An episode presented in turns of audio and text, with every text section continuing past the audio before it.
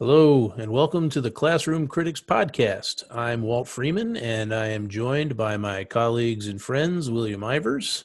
Hello. And Andrew Martino. Hello.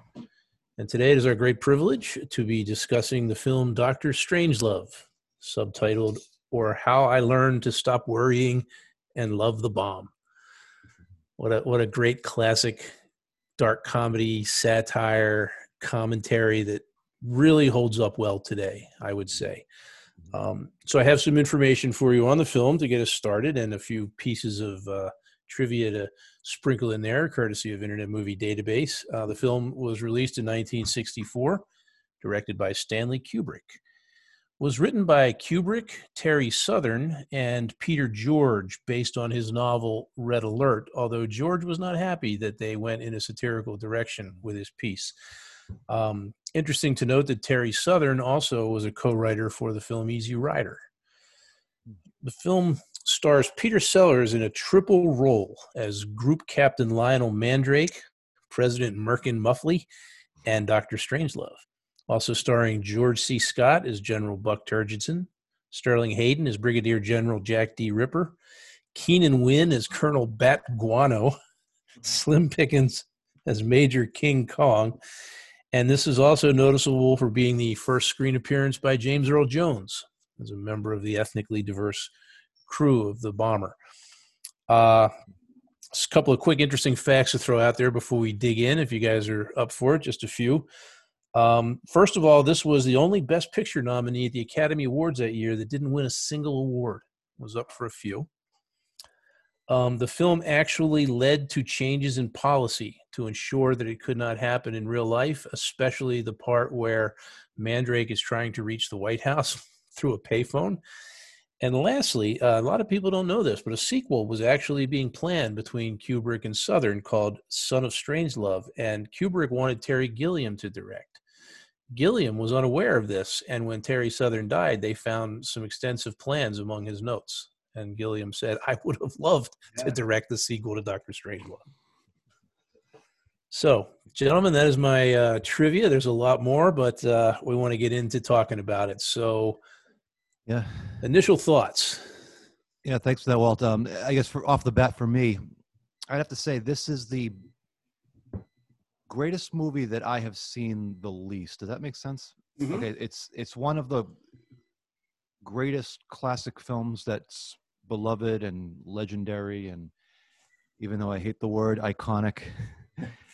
Uh, but I haven't seen it nearly as many times as I, I guess, upon recently seeing it again now, wish that I had. I mean, uh, it's been a while. It's been probably since co- college or not too long after that since I've seen it.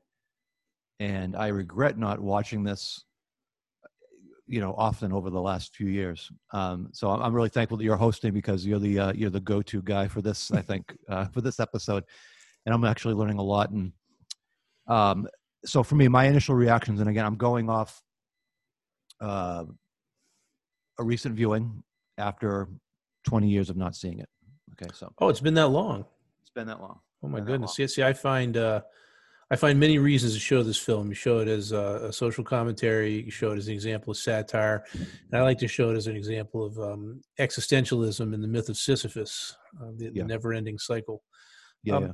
Initial thoughts from you, Andrew? Uh, like Bill, I haven't seen this in quite some time, and I do think it goes back to college seeing this, or, or just after. Uh, I, I I'd forgotten what a good film this is. Just it's outrageously funny, and but there are tragic elements to it, and I just I think it's more relevant today actually than when than when it came out in 1964. Uh, obviously, it's got the Cold War era um, aspect to it, but you know that has seemed to come around again and in, in some of the uh, the things that we're witnessing with with Putin's Russia and and even with China and talk of the space race and this has all been renewed it's like we're back in time uh, in 2021 we've gone back in time a little bit and are re mm-hmm. reimagining and reliving the cold war so i was especially uh, uh, especially especially appreciative of, of watching this again I, I think it's yeah. still relevant. I mean, the mindset uh, is you know of of this constant, never-ending cycle of build up and threat and build up and threat. And uh, I mean, I don't want to get ahead and talk about the end of the film, but it just uh, you know we, we're not that far afield from it. And even though we don't necessarily have nuclear annihilation on the forefront of our thoughts, it, it still looms over us. Mm-hmm. That's true. Yeah, some things never change, right. and I think this movie really kind of hits upon that. Uh, one of my initial re- uh, reflections after seeing this again after so long, uh, kind of rolling with the relevancy theme here, this movie feels like not just in the top, in, in the subject matter and in the relevance of the subject matter, the feel of the film, the tone of the film, the production of the film, even though it's black and white, still feels like this could have been released yesterday. You know, it's it's just so modern, so relevant, and in many ways, the acting. You know, the acting is just so new, you know, so new. And, you know, I just, for me, uh, it's just so interesting to, to see how Kubrick brilliantly goes about this. He makes an anti-war film that's so powerful, so poignant, and it's such a statement. He does so by showing us not so much the actual horrors on the field, you know. Um, he doesn't really show us the carnage. He doesn't show us all that stuff like many anti-war films do. He shows us the horrors behind the scenes, right? So he shows us, you know, these these masters of wars, you know, masters of war just far from the fronts in offices in high security locations, uh, the Pentagon, and it's kind of like the it's the horror that orchestrates the horror is is kind of what I got out of it, and it's just it's very interesting how it's like a behind the scenes look, uh, an anti-war film behind the scenes, if you will. Yeah, I, I, I especially appreciative of that Bill. I think for me, it's about the absurdity of it, right? There's, there's an absurd nature to this, in, in both the absurdity that we find ourselves in this situation, that it's being characterized and carried out by buffoons, right? From the president all the way down to to the to the um, the Russian ambassador and and the generals, and it, they're all buffoons, and our future is at stake. Uh, this it, it could be Kafkaesque in a way, um, but it's much more. It's it's just it really is that anti-war film, as you said, Bill, but with this powerful message that comes through in humor rather than tragedy. I think. Yes. Yeah, it's, it's interesting because it's very it's almost clinical. Like I, I would say that the film structure is bureaucratic. E- each of these yeah. characters is ensconced in their world, whether they are in the office with Ripper or whether they're in the cockpit of the plane or whether they're in the war room. Um, all of them are locked into their own sort of ideology and one hand doesn't know what the other one is doing and and ripper who goes off of his nut and orders this attack because of fluoridation um, is you know ensconced in his own mind in a sense. Um, and, and, i actually i read this is fascinating to me but the john birch society an ultra conservative society in I, I can't remember if it was the late 50s or early 60s, but right before this um, film had launched uh, an aggressive conspiracy theory about Florida, floor, fluoridization. Mm-hmm. And people were really worried about it. Well, paranoia will do that to you. Um, I, I kind of came across a, a, John Lennon quote here. I think that sort of hits upon many of the uh, the things that Kubrick is getting at here. Uh, the quote here, you might have heard it before, actually. He, it's quote, "Our society is run by insane people for for insane objectives. I think we're being run by maniacs for maniacal ends, and I think I'm liable to be put away as insane for expressing that. That's what's insane about it." And uh, it's it's not just the absurdity, but I think I mean I think one is okay. So adding to the absurdity, there's an absurd indifference with these leaders here. There's an absurd indifference that these leaders show that's, you know, so horrible that I think we're forced to laugh at it.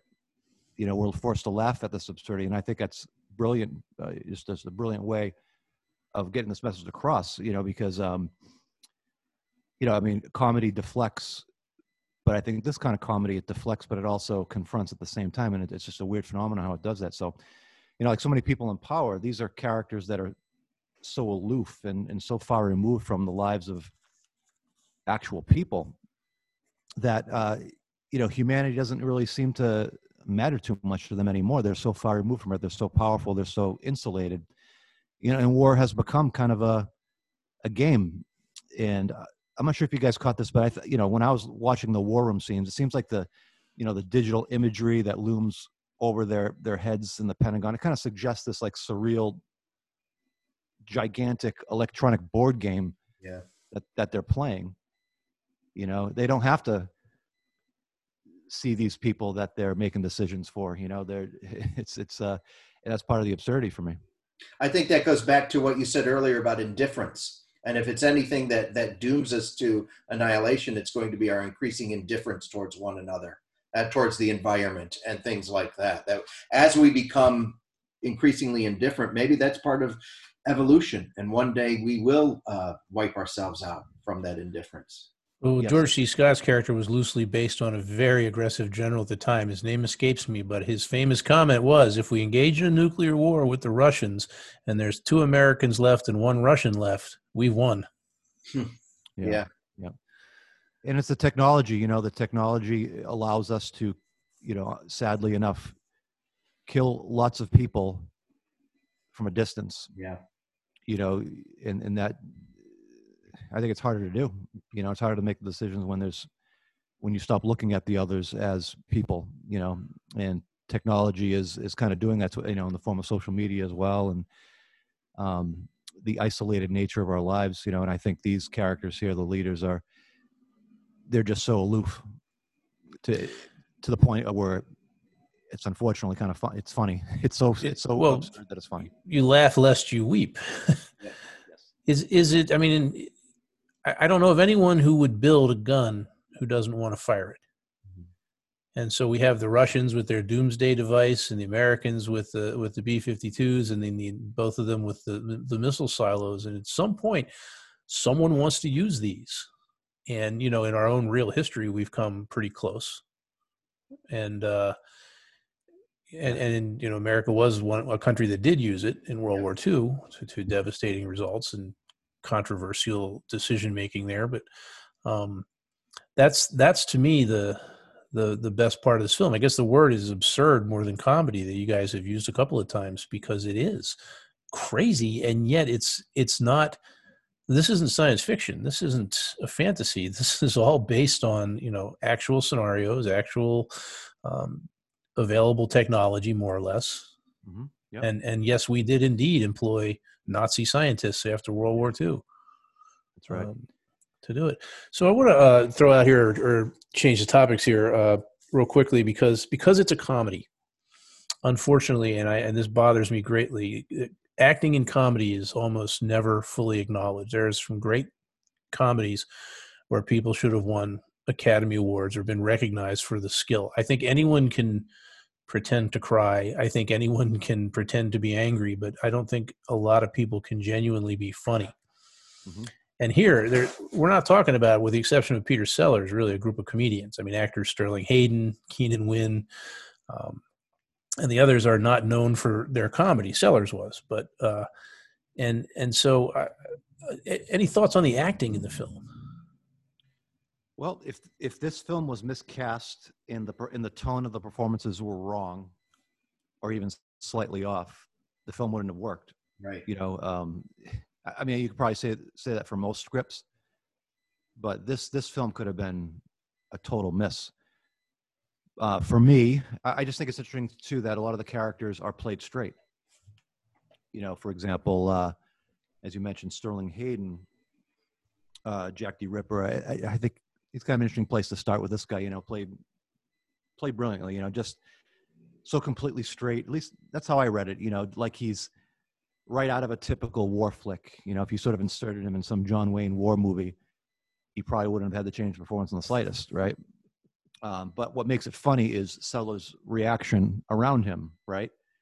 Which is classic, you know, uh, comedy. We have a straight man, and you have a, you know, the re- the guy who's sort of the the character, you know, the character. So, I, I think the idea that the ch- like, for example, the chain of command, like during the the scenes with um, Ripper and Mandrake, I just I just I got thought it was so funny the idea that the chain of command forces Mandrake to just be completely subordinate to this lunatic. and there's nothing he could do about it. You know, this guy's clearly insane, and I think Sellers plays that brilliantly. Just, um, but for me, I think um, I just it's an interesting choice to just sort of say, okay, play this character straight. It's just going to be funny in the context of, again, the absurdity and the the actors around him and George C. Scott is another actor who who is a very serious actor, and and he looks like he's really enjoying himself in this film. Uh, that he, I mean, he's playing it up, but he doesn't play it up so it comes off inauthentic. Uh, you know, there's something slightly crazy about all of the people in this film, uh, and I think that whether that's Kubrick's direction or or the fact that the actors were are playing up and feeding off one another, or some combination, really, as you said, Bill, works well. Yep. Yep. I find it ironic though, because again, he, Peter Sellers, and I agree with you on the uh, Sterling Hayden and and Sellers as Mandrake scenes. Hayden's quiet logic, you almost believe him in a sense when he's explaining fluoridation and bodily fluids, and and yet Sellers, even though he's he's caricature caricaturizing some of the officers that he served with in the RAF, he, he never takes that particular bit over the top. He never pulls the focus away. His his reactions are for Sellers a bit understated. Yeah. Um, and we don't, and even his his Merkin Muffley, his president is fairly understated. Um, and yet we do, of course, get to see full full blown Peter Sellers when he appears in the end as Doctor Strangelove. But it's ironic if you could list a movie where someone said that George C. Scott was funnier than Peter yeah. Sellers. Right. I don't think anyone would believe you unless they've seen this film. Right. Yeah, yeah. Jack D. Ripper believes believes in what he says very sincerely. You know, I mean, he, a lot of bad policy and, and horrible things that happen in the world are done with complete sincer- sincerity. Yeah. Uh, you know, it's just, uh, and I think he sells it really well. He, he I, you know, I love the quote, this little, this little phrase, you know, a little speech there where he says, "Do you realize that the fluoridation is the most monstrously conceived and dangerous communist plot we have ever had to face?" It's a great line. Uh, he, he, delivers it, it well. He, he's not hamming. He doesn't ham for one second. You know, with with this humor, it's all again this played so wonderfully straight and hilarious. He plays it almost introspectively. That he's that he's having this conversation with himself, but Mandrake happens to be there, and and sometimes he'll break that and go and and they'll have that dialogue, but uh, it's it's almost as if to me he's having that conversation with himself.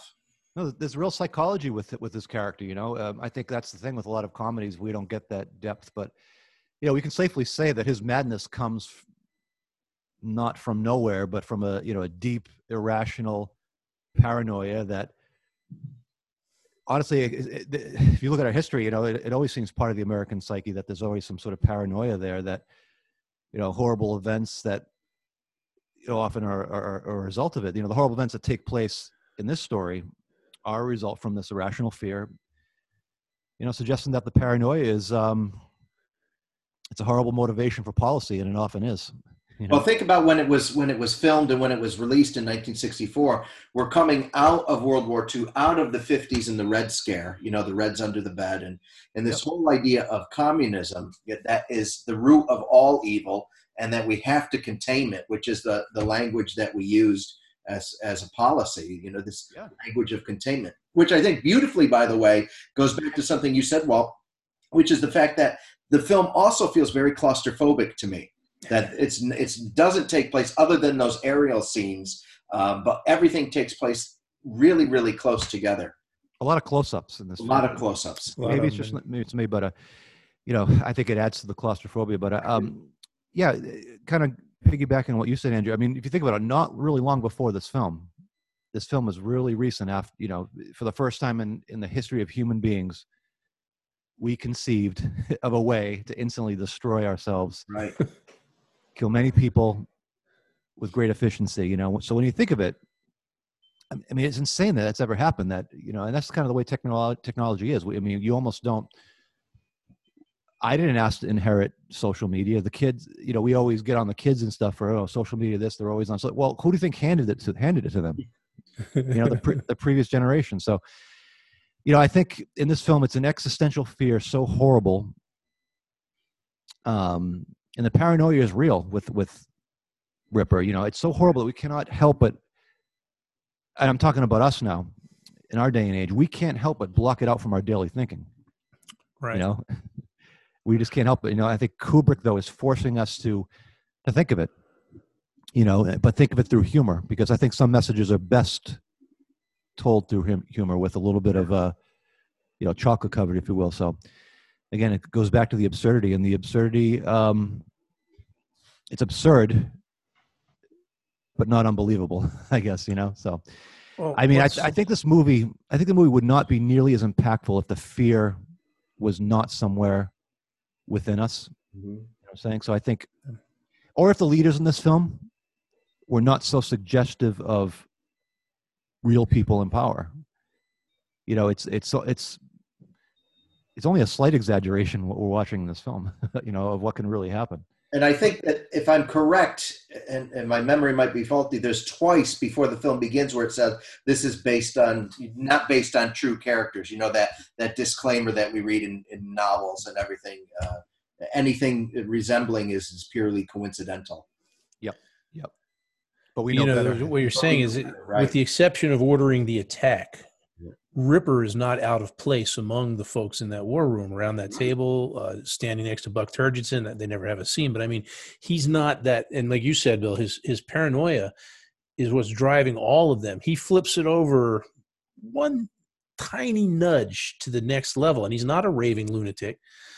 But and yet, when you have all these people in a room together with this same kind of mindset, or, or you know, you would imagine them in a room together, um, what's what makes it the most absurd is when someone who's not a military person has to deal with it. So for me, the scene when um, Merkin Muffley has to call Premier Kissoff on the phone and explain to him what happened, and you know Kissoff is in his mistress's apartment, Yeah. and Merkin. These are two non-military men, even though they're a president and a premier. He's saying, you know, one of our officers went a little well funny in the head, and you know that that whole sort of uh, understatement of of the situation. i- i- how do you say something that insane Yeah.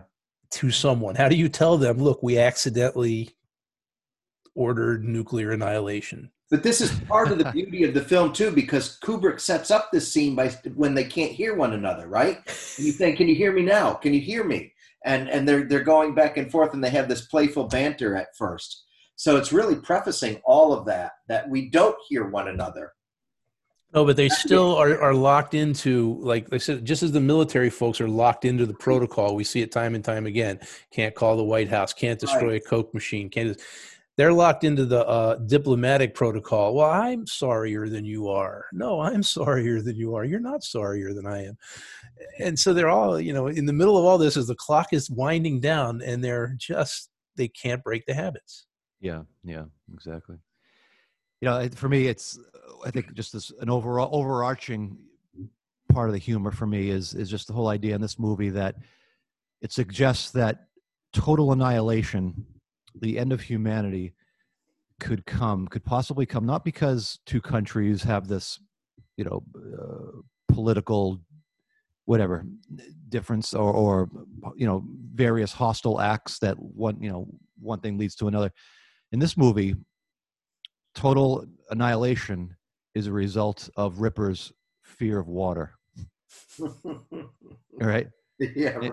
that's, that's I mean, it's such great writing. The guy, the guy's afraid of water, um, which I think is interesting irony because the guy's, you know, this, you know, this this uh, the machismo in him, you know, is just off the charts, you know.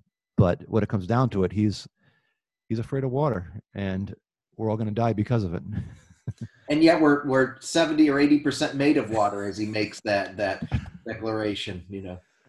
Well, and that'll that'll give me a segue into the uncomfortable part of our discussion today because he says that it first got the idea after the physical act of love, Mm. and he said he he he was tired after making love with his wife, and and it occurred to him that all this happened, and so um, very clearly, sex is uh, a major part of this film, and and again, it's it's it's odd that such sophomoric humor is is layered on top of this, but.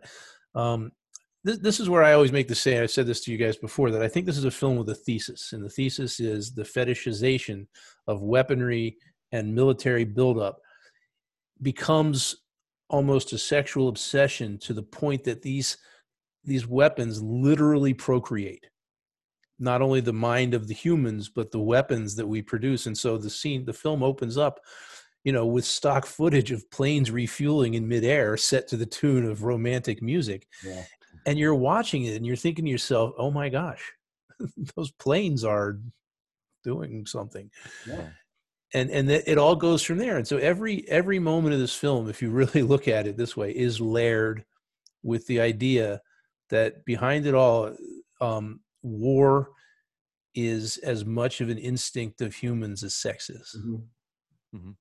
Yep. Um, and um, yeah, I like those open, opening shots with the uh, the music. That's that's such a Kubrick thing, you know. Like you can sort of predates 2001, you know, with the uh, the space ballet and all that. Just the uh, just the interesting dichotomy of this this destructive machinery and the the lovely uh, music playing in the background. It's that in itself. You can see the humor in that. It's just right off the bat. You're and it's it's hilarious. And what struck me too, I don't know. I have no idea. Maybe you guys could shed some light on this. Just the interesting titles. Just uh, looks like scrawl. You know, it's it's not typeface. It's um, seems like it's hand handwritten or you know seemingly looks like handwritten titles. Yeah. I don't know if there's any relevance whatsoever with that, but uh, I'm sure. I mean, there's not a frame in any Kubrick movie that's accidental. So I was wondering why he would make that choice. And it's by somebody with poor handwriting too. You know, that's what it looked like to me. Um, yeah. Yeah. Yeah. I, I remember because I, I, made note of that when I watched it again this week. I was like, wow, they couldn't get a budget to, to make the titles a little bit better, but obviously that's done on purpose. Right. Right. But I don't know what to make of it. Yeah. Yeah. All the money's in the weapons, I guess. Yeah. um, well, and I, I, want to go back to I know I don't want to um, go back to the whole idea of sex. Of course, the name of the film is Strangelove, um, but just real quickly focusing on the character of Mandrake and Ripper, and this this is again um, Kubrick to me reinforcing his thesis. But uh, a mandrake is a root mm-hmm. that's shaped like a man, but if you if you take enough of it, it was used as an aphrodisiac. If you take too much, it would kill you. And he's playing across from General Jack the Ripper, which of course is the famous uh, serial killer in London who killed prostitutes. And in both characters, the one more benign than the other, you have sex and death uh, in the same in the same concept. One sex and violent death, and with with hatred and misogyny, and the other just uh, you know a different kind. And so again, it's it's so subtle but there it is and and the characters that represent their names buck turgidson who's always you know he's really interested in the ladies. He comes up with the the mineshaft plan at the end and strange love you know is that that bizarre blend of the nazi ideology and the and american technology and and uh i just uh i just find it uh, astonishing that um that that undercurrent actually played as well as it did in 64 and don't don't discount Slim Pickens as Major King Kong, or uh, yeah, Major King Kong. You know, um, flying that B fifty two. You know, just listening to you Walt right now, it reminds me more and more of a Thomas Pynchon novel. You know that we're we're we're in this kind of absurd world with the, especially with the names. Uh, it's you know it's gravity's rainbow before gravity's rainbow. and for those of you who have not read Gravity's Rainbow, please do. Yeah, sometimes a cigar is just a cigar, but not really in this movie. Right. No, this, right. not at all. It's a hell of a prop. it is. And, and all of the characters, you know, the, like I said, the, the Russian premier is with his mistress, and uh, you know, um, Turgidson is with his secretary, and then you know, the the film ends, and humanity is going to be forced to live underground while the while the nuclear fallout um, dissipates for a hundred or so years, which I I don't think it was accurate, but it was for the film. And so the first thing they start thinking of is, let's bring beautiful women down there. Mm-hmm. One 100 women to every man, I believe, was the ratio, something like that. And uh, and then as soon as we do it, let's start building the weapons up so that we we do not emerge inferior to the Russians. Right. Yeah. That cycle all over again. Yeah. All the while, the Russian ambassador's taking secret pictures, right? You know, with his with his little cameras Do you yeah, in a film in a film that's otherwise absent absent of, of women, you know, it's Right. it's interesting. Yeah. Yeah, there's one the, the secretary, and she appears in. Uh, she's the centerfold that uh, Major Kong is is reading in, in the Playboy magazine in the cockpit. Yep. Um, Yeah. So here, here's funny thing about Slim Pickens, and we're talking about acting, and you know, Slim Pickens in any movie is Slim Pickens. You yeah, need a Slim Pickens character, you hire Slim Pickens. Um, and, and two things about him that were hilarious is one, he was only given the parts of the script that he was in, and he wasn't told it was a comedy, so he just played it uh, it- Slim Pickensy. And then um, I think one of the actors was talking to him uh, between takes and thought that he was just being a method actor and staying in character, and someone said, "No, Slim talks like that. That's him." and the scene when he's you know it's it's that scene that we always see when they when the Academy Awards are on when he's on top of the bomb and he's going down and you know he's yahooing the whole way. hmm right, right to the end. So, have you ever? I I guess you guys say you haven't seen this since college, and I use it a bit in my classes. But it's interesting to me uh, when you see people watch this film who don't get it, Yeah, which I think it's an easy, easy thing to miss. I mean, if you just turn this film on with no context, you would be wondering, you know, what they, they seem to be being funny, but I'm not 100% sure. And, and how do you take it? If someone said, uh, it's like, what, what, is, what does a dog think we're doing when we're reading? And so I think when someone watches this film with no understanding of, of you know, the, uh, the nuance of satire or, or the black idea of black comedy, they're trying to think, what is this film just a bad war movie? Yeah. That's a good question. No, I mean, hu- uh, humor is not universal. You know, it's. Uh, I think you have to have some prior knowledge too to get the humor in this movie. It's it's.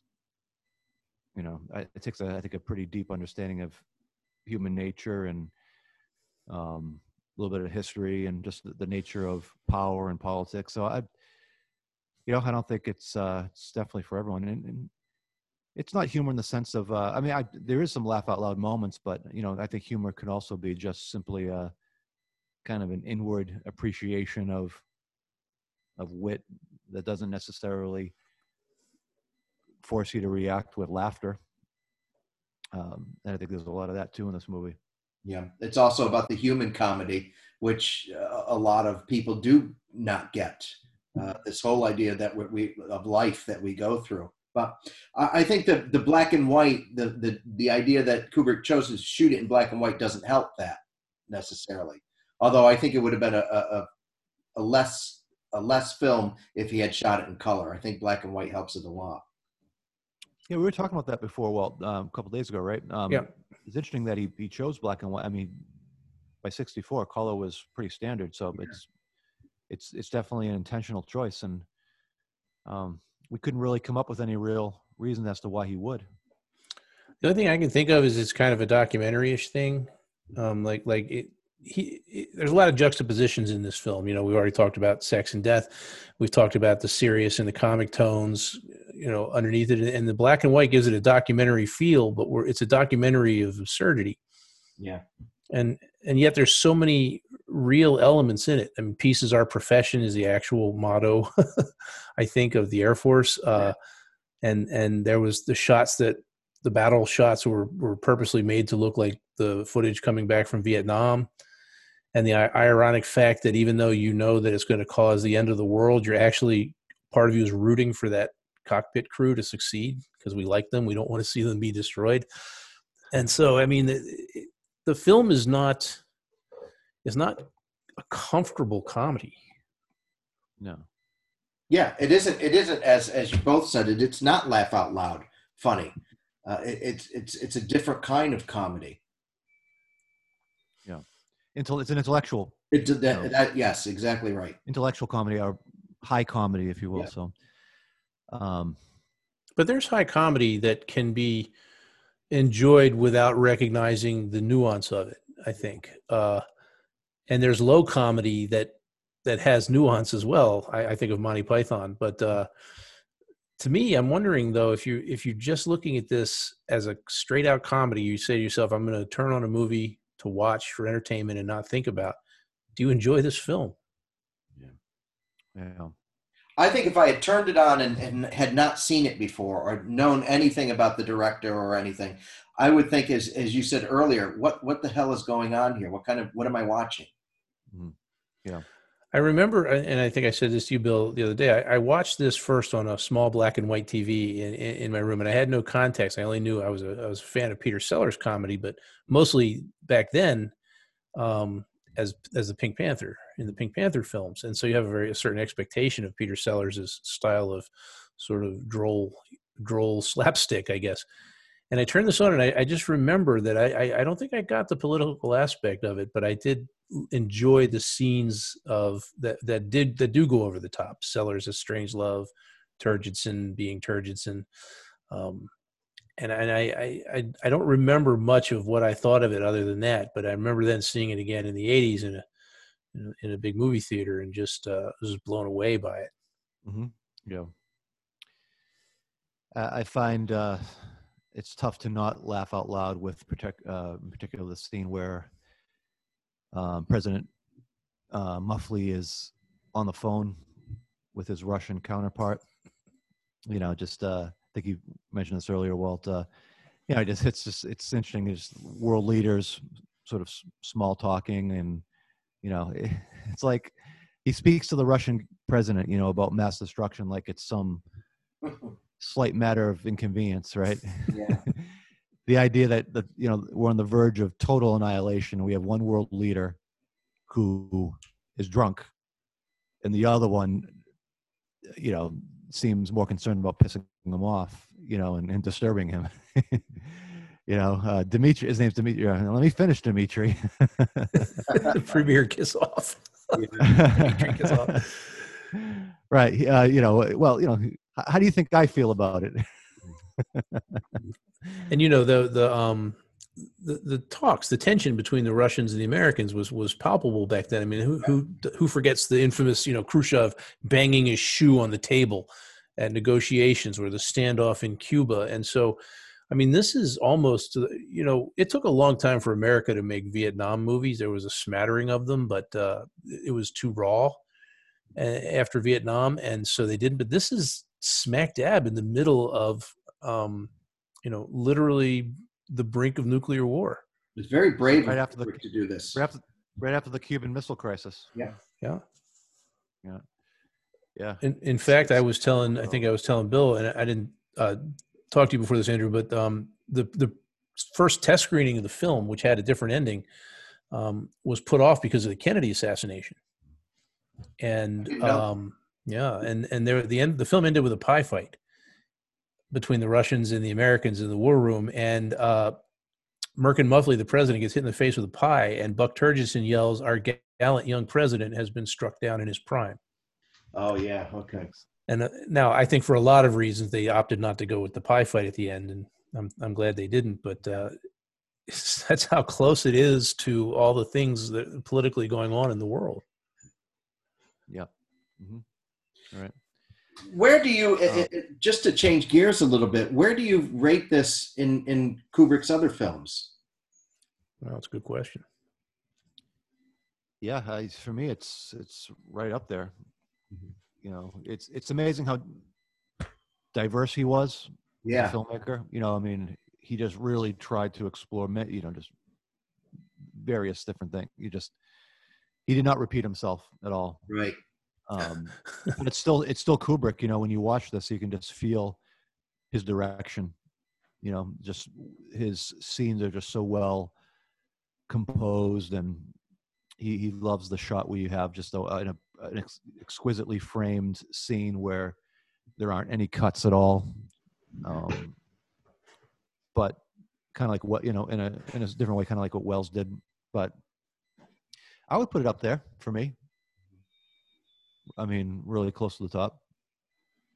2001 is another favorite of mine. Yeah. To follow up that that question, because Bill, you had said something about Kubrick's filmmaking the other day. I can't remember exactly, uh, but that he was like, like um, criticized maybe for being his characters too cold, too inapproachable. Something. Oh, yeah. I've heard it said that he's his films are cerebral, like they're they're totally cerebral, and there's it lacks in um, heart, you know, and emotion. But um, well, but know, here's a notion I- I, I- want to. I'm sorry. but no, I. I just want to ask because aside from um, A Clockwork Orange, which is a film I, I personally don't care for at all, I find some of the performances in that film are unwatchable. I love the idea that it goes. Anyway, his films hold up remarkably well, though. Yeah. Even when elements of them could be dated. I mean, you could look at the the you know the the tech in 2001 and think, haha, how quaint. And yet the film, really, the special effects and all really work still very well the dark themes of this film. Um, Full Metal Jacket still holds up as a as a war film and not just a Vietnam War film. And even The Shining, which you know, again, Stephen King hates it, but holds up to me as a horror film.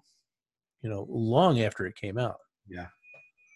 Although I had I to, I had to uh, reconcile myself with the ending a lot because I, I liked Halloran in the book. But anyway, uh, I think know, you are right, with the with the possible exception of Eyes Wide Shut, which is iron, you know, ironically his last film. Uh, I think all of his films hold up very well.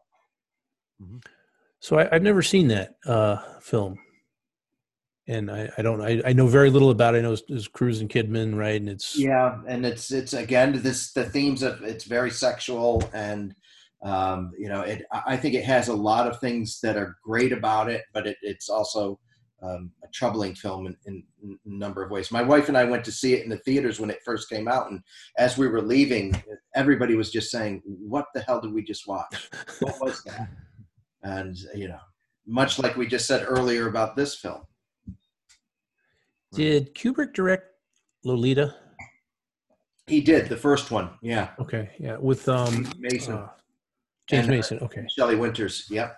okay, and uh, and I've never seen that either, uh, Yeah. but I don't know how that holds up. But I mean, we we, we seem to get a lot of this. Uh, again, he's he's sort of exploring these themes, but all of them, if even in um, in The Shining, uh, that they're they're uncomfortable things that you have to wrestle with in the film from the film. You know, you're never going to come out of a Kubrick film, in my opinion, um, at ease with what you've just seen. No. Yeah, these are not feel good movies of the year. Yeah, even a Yeah, he was an like this. uncompromising, uncompromising director. You know, he had his vision, Yeah. and uh, he he was not much of a collabor- um, collaborator in terms of uh, you know uh, producer oversight and what have you. He, he he his vision was the movie. He was you know obviously a classic auteur, but um, I agree. I think his films hold up really well. And as I said earlier, this one is a great example of that. And Yeah. what he does that makes it so timeless. I mean, I think the subject matter has a lot to do with it, but he was, you know, his style of directing was just never, it never resembled the period, you know, it's like Kubrick style of directing and, uh, the, you know, periods change and s- whatever, you know, conventions of the decade, they, they change from decade to decade, but he was not in the slightest bit uh influence i don't think from you know for what you know the, the ebbs and flow of the the industry oh we forgot to mention uh full metal jacket Yep. is another he doesn't have a tremendous body of work he did not make as many films as you would think a director who spans whatever And I think he didn't he come in in the middle of Paths to Glory. He had to take over that project or or something like that. yeah yeah he directed um he disowned it but he directed spartacus That's right. Yeah. um, he was more or less a director for hire for Yeah. that film, um, and it was more or less Kirk Douglas's movie as producer. So he never really acknowledged it as his movie. Uh, one of the things that that strikes me is two things. One, he he, if I remember correctly, he asked for absolute secrecy on set, so people would not be able to talk about the the film as as they were filming it. And then the second is the the allegiance that the actors had to him, even after the fact. If you hear Matthew Modine speak about him even today, it's with complete awe. Even though he he would drive his his actors to do some extraordinary things, and by mm-hmm. extraordinary, not necessarily you know mentally you know, he broke. Uh, uh, oh, who's the the woman who plays uh, uh, Torrance's wife in The Shining? I forget. Shelley Oh, Shelley Duvall, yeah. I mean, the stories about what what he did with her to get her to to get that performance are really heartbreaking. Yep. Yeah. But he, you know, he he also wrangled some pretty tough actors in his day. I mean, Douglas was not a pushover. That's Uh, right. George C. Scott was infamously volatile and Yep. and hated that. I, I, and I'm not sure if this is true. It's maybe an apocryphal story, but that he told Scott to do two takes: do a serious take and do an over the top take. Mhm. And when Scott found out he was using the over the top takes, he was he, he went after him. But in the end, looked back on it and said it was one of his favorite performances. Yeah, So. Um, Yeah, yeah. you know that takes i mean you know to me kubrick was never an imposing man he was not a huge man or or, Right. or anything but he he really i mean when you you look at the people james mason that he he worked with in his career these are strong strong people he got he may have gotten Nicholas, you know, uh, Nicholson's best performance, uh, certainly one of his best performances with The Shining. yeah Yeah. absolutely. No, he was an un- uncompromising artist, you know, and uh, he had his vision. That was it, and he obviously wasn't um, intimidated, or he just had, you know, we've talked about this before. You know, just the, um, you know, the artist who's going to accomplish their goal no matter what, no matter who they hurt in the process, and the art is everything, and that seems to be the case for. Yeah, he's one of those directors that uh, the very few who are still able to keep their independence and yet work in that the big movie system. Yeah, yeah, and he Yeah, was uh, 'cause- he he's just he pretty much was based in um in England, right? He Yeah, he left left the the states. He's from New York, I believe. from New York, just, I uh, think. Yeah, and he just said, uh, you know what, I'm in. He just he I guess it took a while between projects because uh, you know com- commercial um you know box offices weren't necessarily his agenda. right, right. no but his films are not small quiet films they're they're That's big right. budget they're large i mean some of them but most of them are large films when you think about barry lyndon or, or Yeah. the shining and he always uh, you know with with 2001 here he is dwelling in this really opulent sci-fi epic with with all these special effects and i mean if you watch the shining there's some incredible sound work in that film and and some pretty innovative use of i think the Steadicam shots Mhm. that so he's he evolved as a filmmaker in terms of technology but but always stayed true to i think his style Oh yeah, yeah. So Strangelove's budget was about 1.8 million. Uh, you know, ve- uh, almost a shoestring budget, really, even by I think 1964 standards. Right. Absolutely. Yeah. does it say or do you know what it did at the box office i don't i don't The First remember if, I just know the first weekend it took in a little over eleven thousand dollars, I believe. really wow I, I bet people just didn't know what to make of it Yeah. I think right now, if I remember correctly from the Internet Movie Base, it's worldwide grossed over nine million or something. You know. be Right. darned wow well, which is a good return for Yeah. for 64 but uh even so you would think i mean again with the, the stars of this caliber uh you know But it, I think that exactly goes back to what we were talking about earlier. I think there's a lot of people who don't know what to do with this film, or certainly didn't know what to do with it when it came out. But I, I still think that that's true today, and it seems to like like as you guys said you you hadn't watched it right? since since for for 20 years. It falls off the radar no pun intended. Uh, and, and yet it, it we don't know why it does because when you watch this film you just like this it, it's always a revelation to me. I've seen this film probably 30 times and it's always a revelation to me that uh that how well it works. Well, do you think that that, that this is a, a, film that lends itself to a, a, a classroom setting first, so that you can have a, a kind of guide to take you through it through a film class, or you know, of course, depending on the viewer.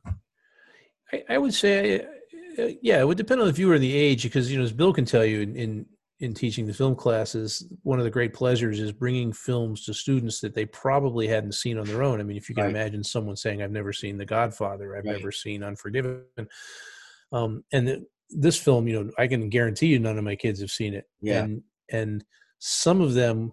It- It's like when we read Waiting for Godot or anything when I talk about existentialism, some of these kids, it blows their minds. And others are just like, I don't get it. hmm So um, Do you find more of them get it or more of them don't get it? I don't know. It's hard to say. I, I just think again, this is not a film like if you're, you know, thumbing through Netflix or something or whatever streaming platform it may be on, that you stop on. Mhm. Well, this is a good. Go ahead, Bill. I'm sorry. I'm sorry. Yeah, I, I think satire might be a an older person's. Uh, I don't know. uh, Something that an older person might enjoy more. But but this film embraces the cynicism and sarcasm that is is pretty fashionable. Yeah, that's true. But perhaps in a way that that younger viewers today might not appreciate or get. Could be. I mean, I think um, one. I think one of the things that works well for this film, and this may be a debatable point, is the fact that it's 95 minutes. I think any longer, and it would really test your patience. that's true. That's true. So I think it's exactly the right length, uh, and the economy with which he tells this story is is almost done perfectly. There are no, at least if I, I would say right now, but I reserve the right to change my mind. There are no wasted moments in this film, as we see in some other films. I would agree.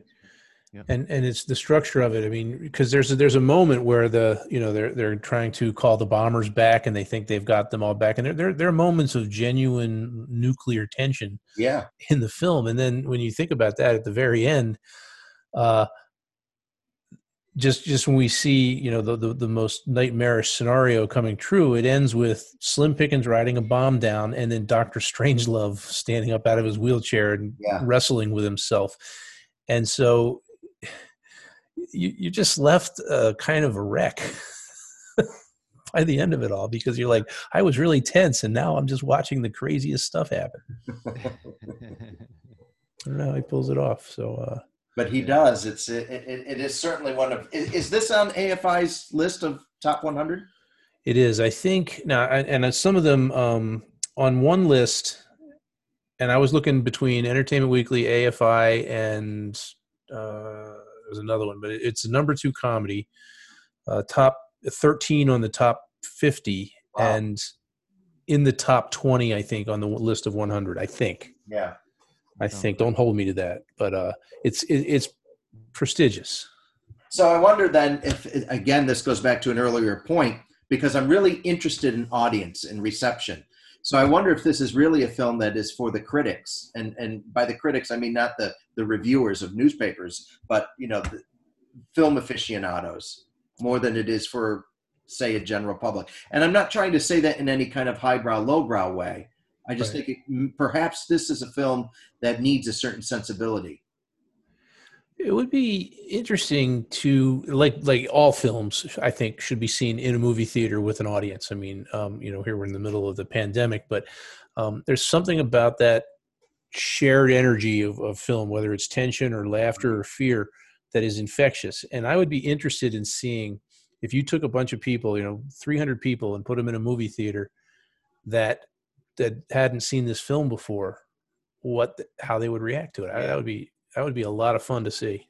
A great sociology experiment, right? Yeah, I mean, this film has something to say. Obviously, there's a message to it, um, and I think um, most people do not go to the movies to, you know, to learn. Or it's you know, it's, it's entertainment first, and if Right. there's some sort of, um, whatever, some, if if the film has some sort of thematic power, that's good too. But um, I, I I would say, sadly, that most people probably wouldn't find this tremendously entertaining in our day and age. well, hopefully that's why they listen to our podcast and then, you know, try to see, well, what do other people think? oh, it's Right. interesting because, like, you know, we, we see directors today that are that that they don't necessarily ape other directors' style, but there's elements that you see, and I'm wondering who's the most Kubrickian director Hmm. working today. Is there is there someone that that does this sort of thing with this challenging, probing, daring approach? I, no, no one comes to mind for me. I can't say, I, I can't think of anyone. I mean, that's, yeah, I'd have to really think about that. Yeah, I would too. And I, so, I mean, I guess you could, you know, again, these these are epithets that are overused, but he's Yeah. both timeless and original uh, Right. in in that sense. I think And, and the whole nature of filmmaking has changed so much that there are there are undoubtedly some great filmmakers out there that are young filmmakers that are that are doing something highly original and thought provoking. But I think largely, and this might be my own cynicism, most of the commercial successes are are you know warmed over plots that we've seen before. Yeah, or some sort of intellectual property that. Right, right, right. I just, I just, like I said, I, I see Keaton in Spielberg's action films. I see Chaplin in Wes Anderson's framing. Yeah. I don't, I- I don't ever, I don't see. Maybe, like you said, I have to think about it. I don't see a lot of Kubrick Yeah. in there. It was a one-off. I think Kubrick's a one-off. Well, It'd Well, be as- interesting to juxtapose the American, uh, how he's influenced American directors and as opposed to European directors. Be interesting. I'm gonna have to do some research, see what I can dig up on that. But uh, we would, as the classroom critics, encourage everyone to see not only this film but all of Kubrick's films. The body of work, as Bill said, it's not enormous, so it's it's very doable to to watch the films of this man and just uh, you know form your own opinion. Absolutely. Yep. I think uh, Kubrick is universally admired by film buffs and film students or what have you, but maybe not as imitated as perhaps, let's say, Yeah. a uh, Coppola or what have you, or uh, Scorsese. I think Scorsese might be the one of the most imitated auteurs in history. Yeah, and of course, where would Scorsese be without John Cassavetes? You know, right. Yeah, exactly. Yeah. So is it is this the first Kubrick film that we've analyzed? Oh, absolutely. We didn't do The Shining, did we?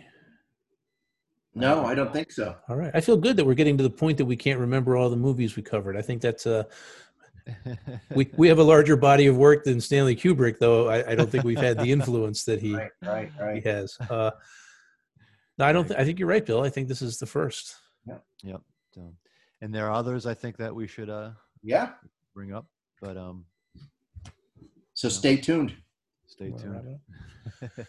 So we uh, we are the classroom critics, and again, I'm Walter Freeman, being joined by William Ivers, Andrew Martino, and we were discussing Doctor Strangelove today. Uh, uh, Bill, you usually have a sign off, but uh, uh, where you encourage folks to check us out. I'll turn it yeah, to you. you know, if you want to uh, check us out on iTunes, uh, leave a comment, maybe perhaps a thought on what we discussed today. We like to keep film discussions rolling, and uh, also on Facebook, uh, look us up, uh, Classroom Critics, and uh, let us know. I guess what you think of uh, Doctor Strangelove, and perhaps any suggestions for uh, for future mo- movies. We're we're open, definitely open to suggestions.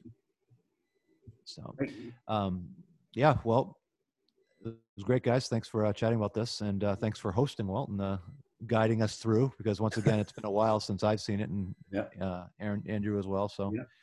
thank you, a wise one. my pleasure. I'm glad you guys got to reconnect with this film. It's one of my favorites. All right. Walt Freeman and uh, Andrew Martino. I'm Bill Ivers, and uh, take care, and we'll see you next time. Bye bye.